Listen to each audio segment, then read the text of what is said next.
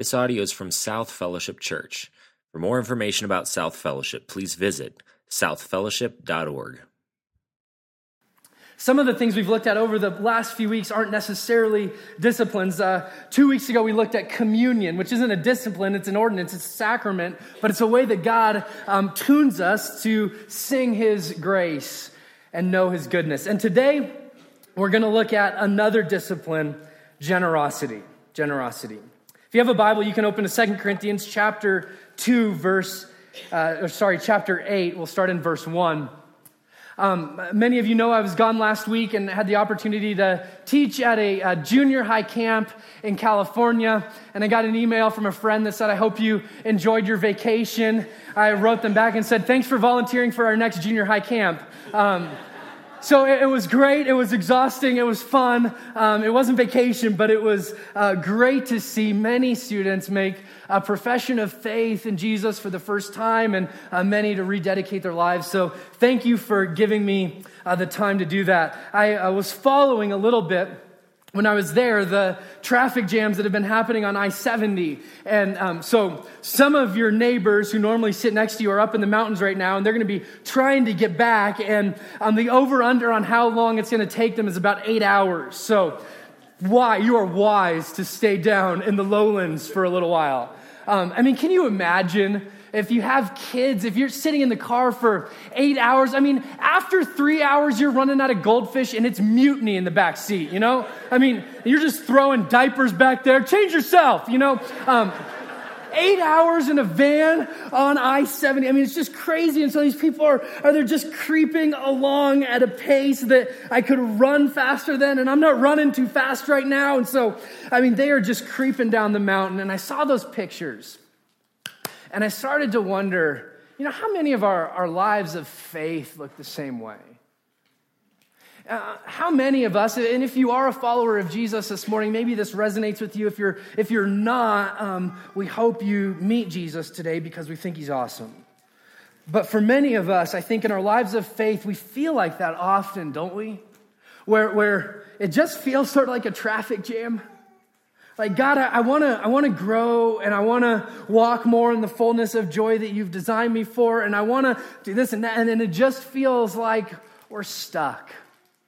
And, and in many ways, like that road up in the mountains, it seems like there's only one way. Uh, but I want to invite you this morning to hear one of the off ramps from a life of sort of just normal faith that God gives us in the scriptures.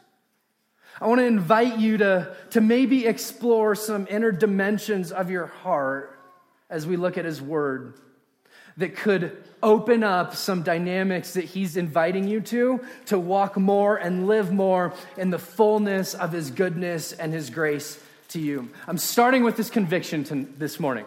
Would you look up at me for just a second? So here's our conviction everything God's given us in His Word Every command he's given, every invitation he's given, every parable he's told is designed to free us to walk more in the fullness of the way that he designed us to live.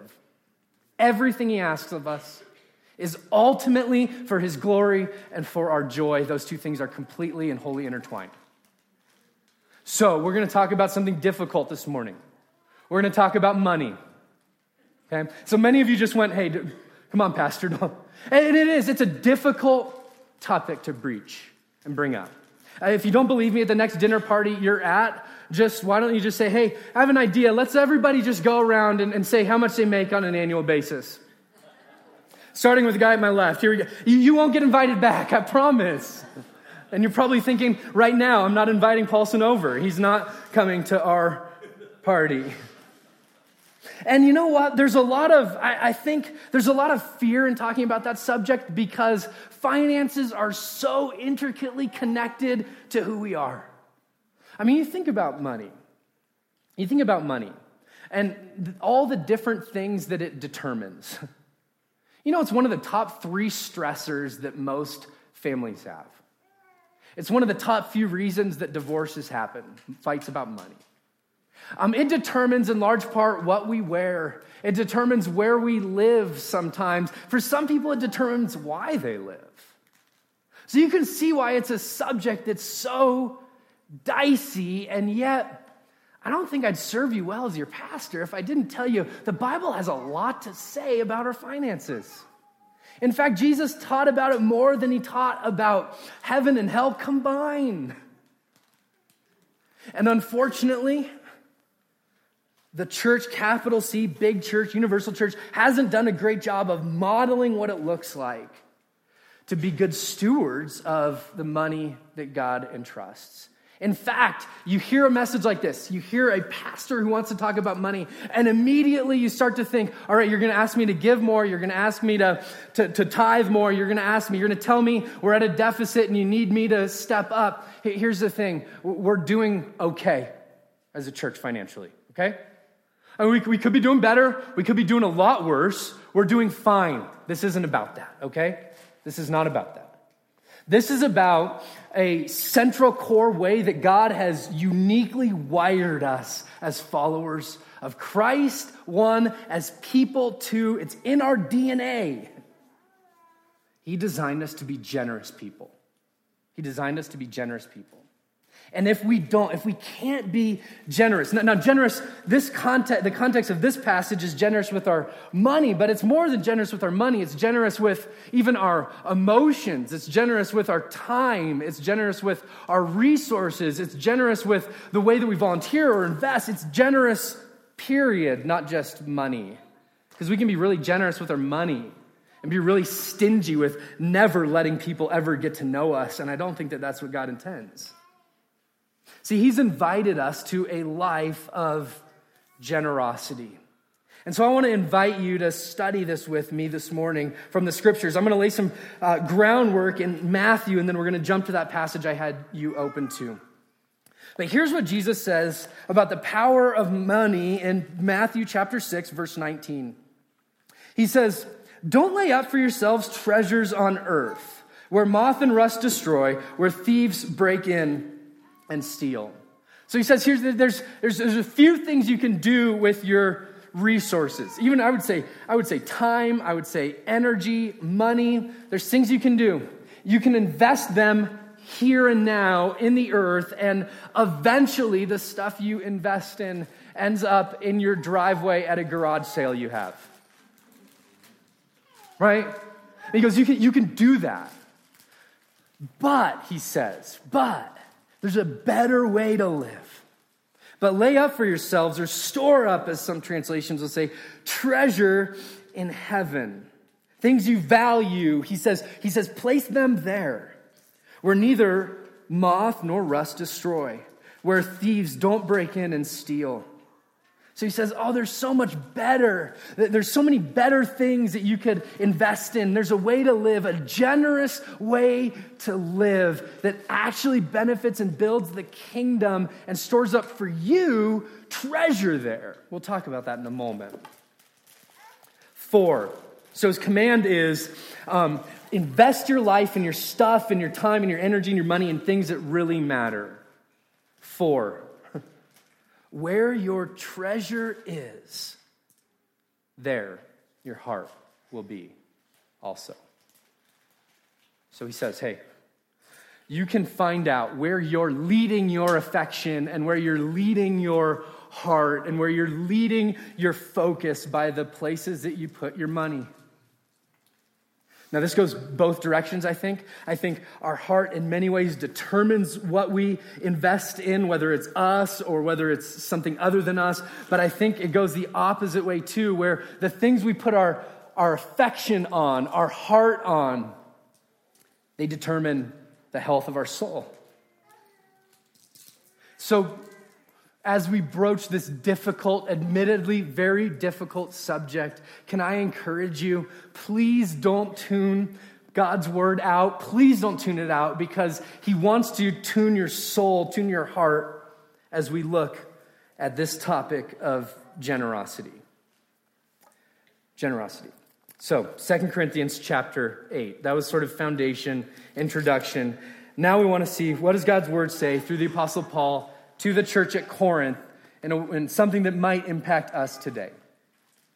Starting in verse 1, here's what God's word says Paul writes, We want you to know, brothers, about the grace of God that's been given among the churches in Macedonia. For in a severe test of affliction, their abundance of joy and their extreme poverty has overflowed in a wealth of generosity on their part. For they gave according to their means, and I can testify, and beyond their means, of their own accord, begging us earnestly for the favor of taking part in the relief of the saints. And this, not as we expected, but they gave themselves first to the Lord, and then by the will of God to us. To us. So, I want us to wrap our hearts and our minds around this big idea this morning, and it's this that a, a posture of surrender, a posture of surrender leads to a life of joy filled generosity. Did you catch it in verse 5? It says, Paul writes, they, the Macedonian church, they gave themselves first to the Lord. This is them saying, God, you have me, all of me. Every little piece, they gave themselves first to the Lord. And then that surrender to God overflowed into a life of generosity to the people around them. So here's what Paul says if your life belongs to God, if your life is surrendered to God, then by default, your money, your time, your car, your house, your intellectual energy, all of it by default. If your life belongs to Him, also belongs to Him. And He's going to invite us to take up this, this ethos, this way of living that's completely countercultural and counter to our flesh and everything that we would think would make us happy. To live a life that says to God, God, you have all of me. Use me, use my stuff in any way that you please for your name and for your glory. Here's the way he reiterates it, Paul does in the book of Romans. He says this For none of us lives to himself, and none of us dies to himself. For if we live, we live to the Lord. That's surrender. That's surrender. That's God, if I'm alive today, and I am, my life and everything in it is yours. And if we die, we die to the Lord. So then, Paul concludes, whether we live or whether we die, we are His, we are the Lord's. Let me ask you a really honest, sort of difficult question this morning. Is that true? Is that true of you? I mean, one of the litmus tests uh, God's word says of a surrendered life is a generous life, an open handed approach to the stuff God gives us. See, releasing the grip on our stuff, it actually opens up this pathway into our heart that can't be accessed any other way. Can't be accessed any other way where God says, Hey, I can now I can reach down in and I can tune and I can mold and I can shift and I can invite you to live exactly in the way that I designed you to live and deeply wired into your DNA. Tim Keller, one of my favorite authors and pastors, writes this in his great book, Generous Justice. He says, A lack of generosity refuses to acknowledge that your assets are really not yours, but God's. So, one of the ways we say back to God, everything is yours, by saying, Do with it what you please. God, do with it what you please. And so the scriptures start there. This is an invitation. I made you write down joy filled generosity because it's so central and so core to what it means to be a follower of Christ. He's not twisting our arms. This isn't, hey, we're down on a budget and we need you to give a little bit more. This is, there's a pathway out of the path of destruction and out of the path of just sort of trudging along in life. There's a pathway and it's entitled generosity and it invites you to live in the way that God designed you to live. You know, it's interesting as I was studying it this week, this idea of generosity. As I was studying generosity this week, I started to find all these secular um, sociologists that were studying the same thing. They found out that when we give, when we're generous, our brains actually release a chemical that makes us happier. The Atlantic Journal did an article recently that they entitled Career Advice Give. In the summary of that article, the author, Emily Smith, says this focus on givers, focus on others, takers on themselves, and matchers care about fairness. She concludes studies show that most professional success, not just satisfaction, goes to givers. People who live open handed says they, they perform better in their job, one, and they have more joy in doing so. Could it be that the way God designed us to live is generously? Is generously. Well, I want to unpack for you in a little bit more depth what Paul invites this church at Corinth to do and the way he invites them to live. He says this in verses 1 and 2. We want you to know, brothers, about the grace of God that's been given among the churches in Macedonia. Just a quick timeout. Christian generosity is always 100% of the time a response to grace. It's a response to God's goodness. It's never a twisting of the arm. Remember, we've said all throughout this series that these disciplines oftentimes lead to guilt. That's not God's intention. That's not His design. He designed that they would lead us to growth, not guilt. So, this isn't about making anybody feel guilty. I need to be more generous. I need to give more. I need to release more. It's not about that. It's about saying God has something better for us. That when we sit under the overflow of God's grace to us, it stirs generosity in our hearts. It's one of the most natural things that can happen as we know the gospel. And unfortunately, we haven't had great models of this in church.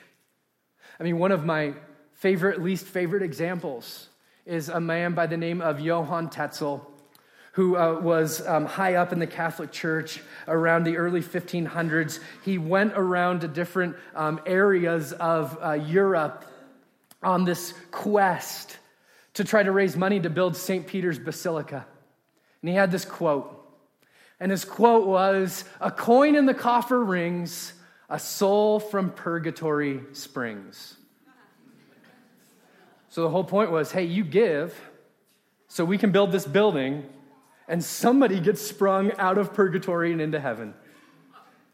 I mean, aside from the theological problems with that, of which there are many,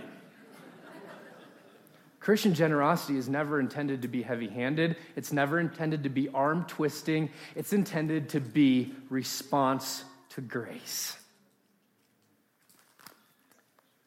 So he says, For in a severe test of affliction, verse 2, their abundance of joy. I mean, you try to, you, you write the equation that Paul lays out here, and you try to do the math. I'll just, I'll save you the time. It doesn't make sense. Okay? Because here's what you have to add together severe affliction plus abundance of joy, question mark,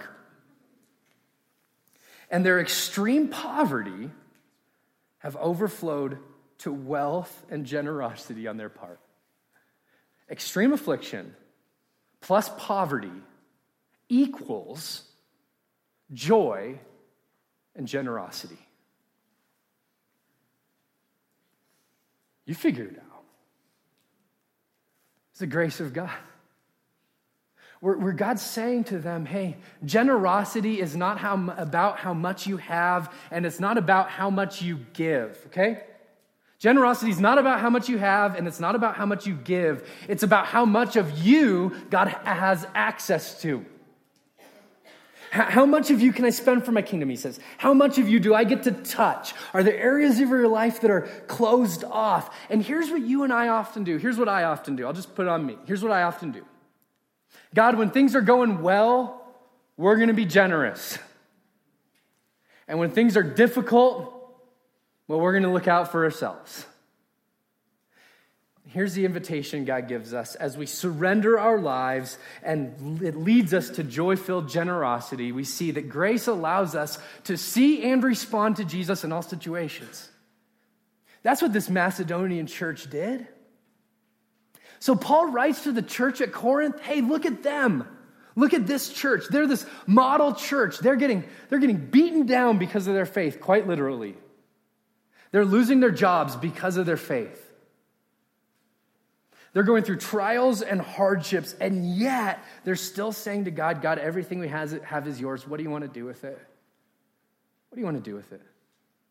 I don't know about you, but I just did my taxes. Um, we did our tax. Well, we gathered the information to have somebody do our taxes. to be honest with you. And man, I can think of a lot of reasons from 2013 why I should say to God, God, all right, let's just get, let's just get a little momentum, gather a little steam before we start to be generous. But it's not his invitation to you or me. His invitation is even when life is difficult, even when life is hard, will you see and respond to my goodness in your life? With your time, with your energy, with your resources.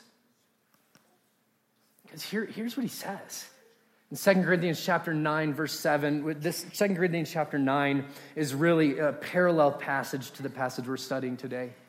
He says, Each one must give as he's decided in his heart, not reluctantly or under compulsion, for God loves a cheerful giver. He says, God loves it when people look back to him and say, God, you've been exceedingly abundantly good to us. Thank you. Thank you. So you, would say, well, Ryan, well, how, mu- how much is generous? Are you going to tell us to, are you going to tell us to tithe? Well, well, here's the thing. The Old Testament tells you to tithe.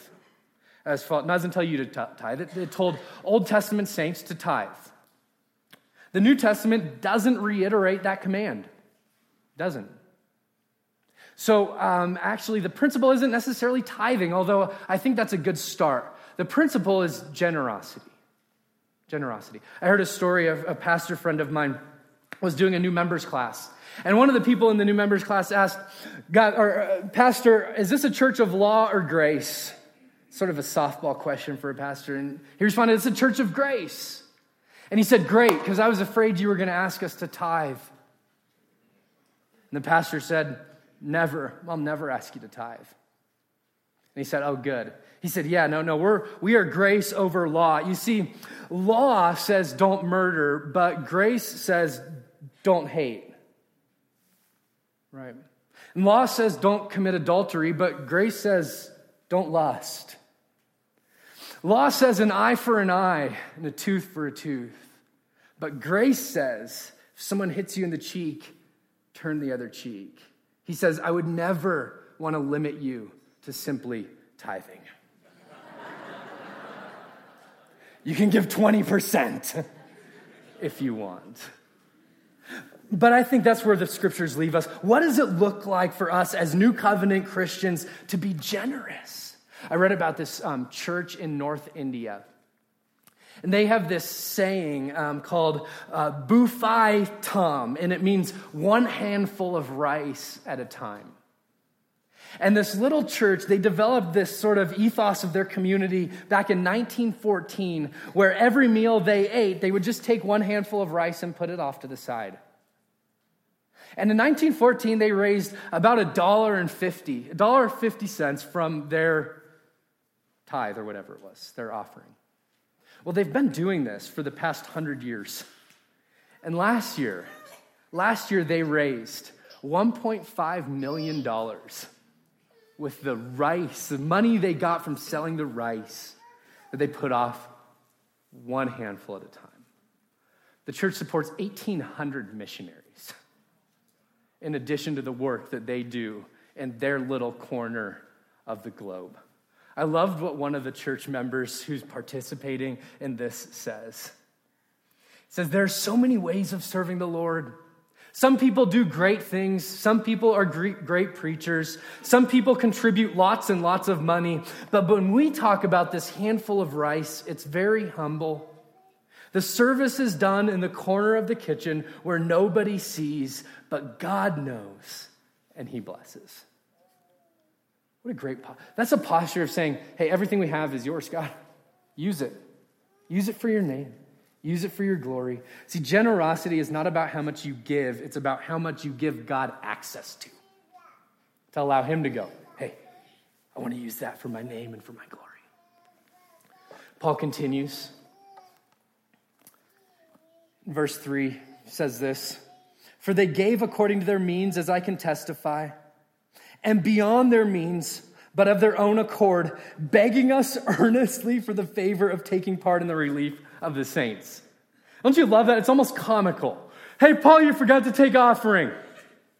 Send the plates around again. I mean, they wanted so badly to give to this church, this Jerusalem church. That's a context is there was this famine in Jerusalem.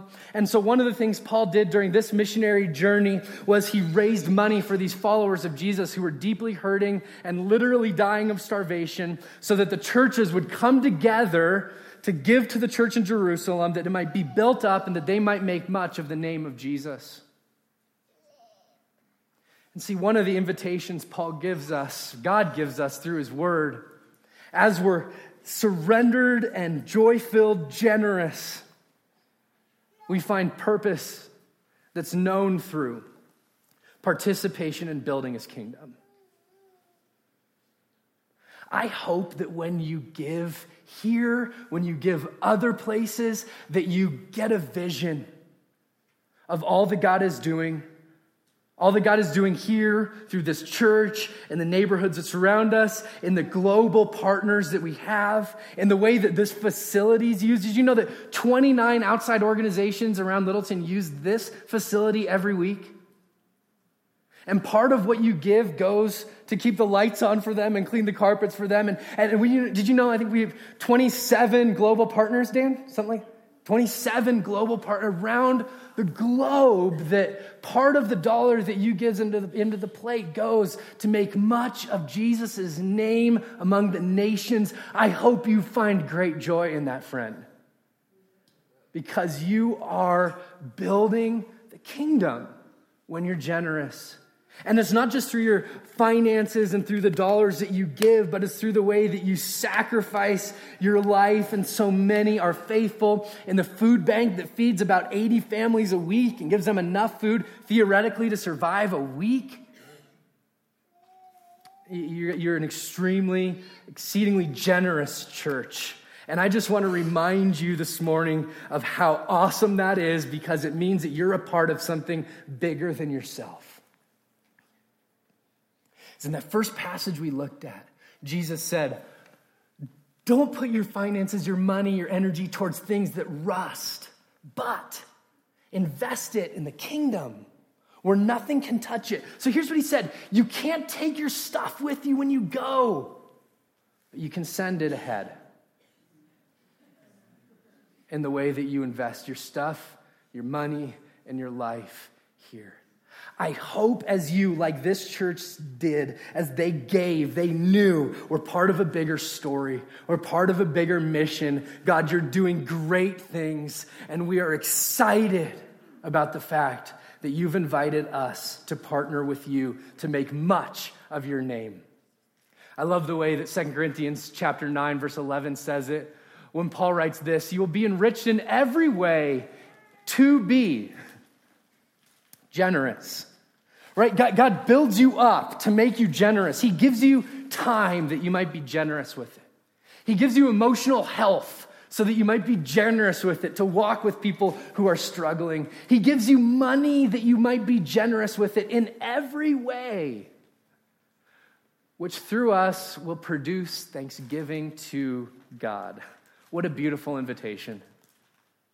He says that the, the life he's given you and the resources he's given you can be used to make much of his name. And when you do that, you place your life right in the middle of the beautiful, breathtaking story of God. And he starts to tune your heart through that. He starts to mess with you. I mean, historically, Christians have done ridiculous things with their finances, quote unquote, ridiculous in light of the world's idea of how to invest well. to make much of his name. I love the way that Martin Luther wrote it in his great hymn, A Mighty Fortress. He says, Let goods and kindred go, just open handed.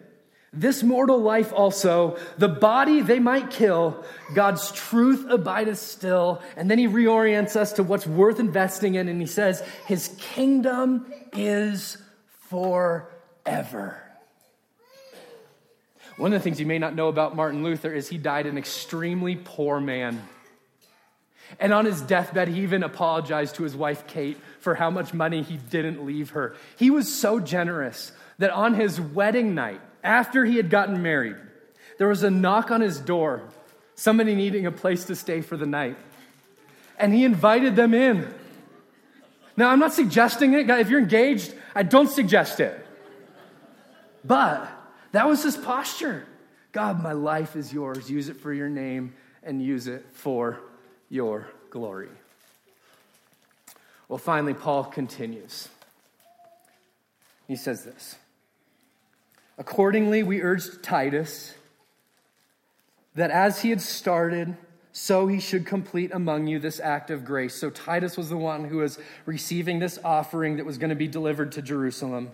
He pointed to the Macedonian church and said, Hey, hey, here's your model. They're tearing it up. They're doing great things for the kingdom. In midst of poverty, in the midst of affliction, they're, they're being generous. And he says, So we're going to continue to push you in that direction. But even as you excel in everything, in faith, in speech, in knowledge, in all eagerness, and in your love, and in our love for you, see that you excel in this grace also.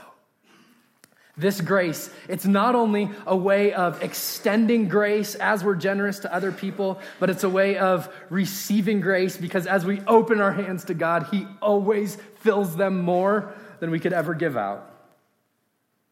He says, I say this not as a command, but to prove the earnestness of others that your love is also genuine.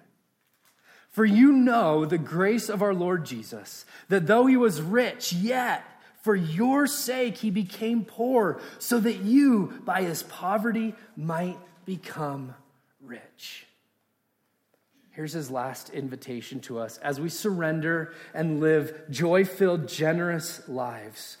We start to have this intimacy with God that's different, that's enhanced as we imitate his sacrificial love. Will you look up at me for just a moment?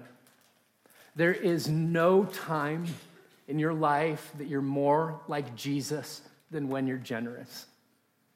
I mean, you think of you think of this story of our God who, although he was rich, he became poor, Paul says. He had everything in heaven that he'd ever want at his very fingertips, at the breath of his word. It was there. And the scriptures say that he emptied himself. He gave of himself generously to make much of his name in order that you might be invited to a salvation you could never purchase. He's given you far more than you could ever earn. And Paul simply points us back to this reality. And he says, as you sacrifice and as you love, you emulate, you paint a picture of the gospel for the world around you. So not only do you build the kingdom, not only do you walk in grace, but he says, oh, oh, oh.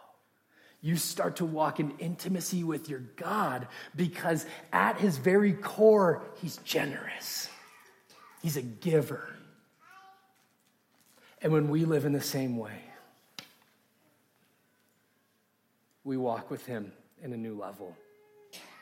So, could it be that one of the reasons we're just sort of stuck, one of the reasons that faith seems like it's just inching along in our lives is because we haven't adopted that posture for God to, to say to God, God, use my life, use my stuff. Teach me what it means to be generous, open handed, for your name and for your glory and for our joy. I want to leave with this anonymous quote. This guy, Anonymous, he's written a lot of great quotes over the years. but this is one of them. There's truth here that you make a living with what you make, but you make a life with what you give. I wonder how God might open up the caverns of our soul to speak his love and his goodness and his generosity and his mercy to us as we open up to him and say, It's yours. Whatever I have, it's gift, and I give it back to you. See, being generous isn't about how much we have, and it's not about how much we give. It's about how much of ourselves we give God access to. And as we give him access, he reaches down and he tunes our heart that we might know and sing and celebrate the goodness of his grace. Man, I, I, want it for you. I want it for us as a body. I want it for me as a follower of Jesus that we might be like Jesus and live generous lives. I don't know if there's anything that will shape you more. Would you pray with me?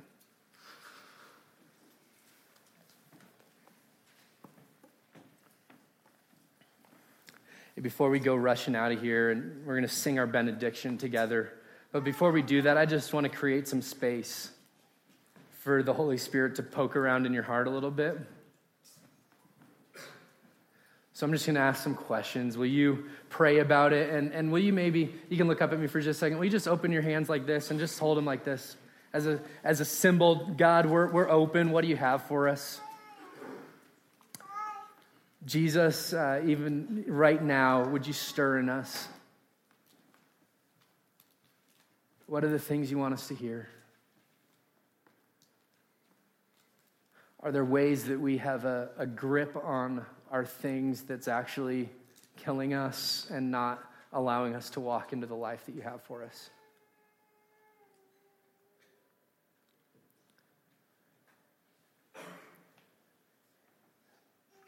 Lord, more and more would you teach us to be a generous people? Holy Spirit, would you stir in us right now? What does that look like this week? Maybe, maybe it's, it's buying a stranger's meal as you're waiting in line restaurant. Maybe, maybe it's starting to be a part of the ministry here and giving here. Maybe it's finding some of the great organizations that are around Littleton and doing just solid gospel work and partnering with them. Maybe it's volunteering some of your time. God, how do you want us to be generous people? We want to live open handed and open hearted surrendered, Lord, that we might make much of your name, King Jesus, and that we might walk in the fullness of joy that you designed us for, please. It's in your name that we pray. Amen. This audio is from South Fellowship Church. Feel free to make copies of this message, but please do not charge for those copies or alter the content in any way. For more information about South Fellowship, please visit us at southfellowship.org.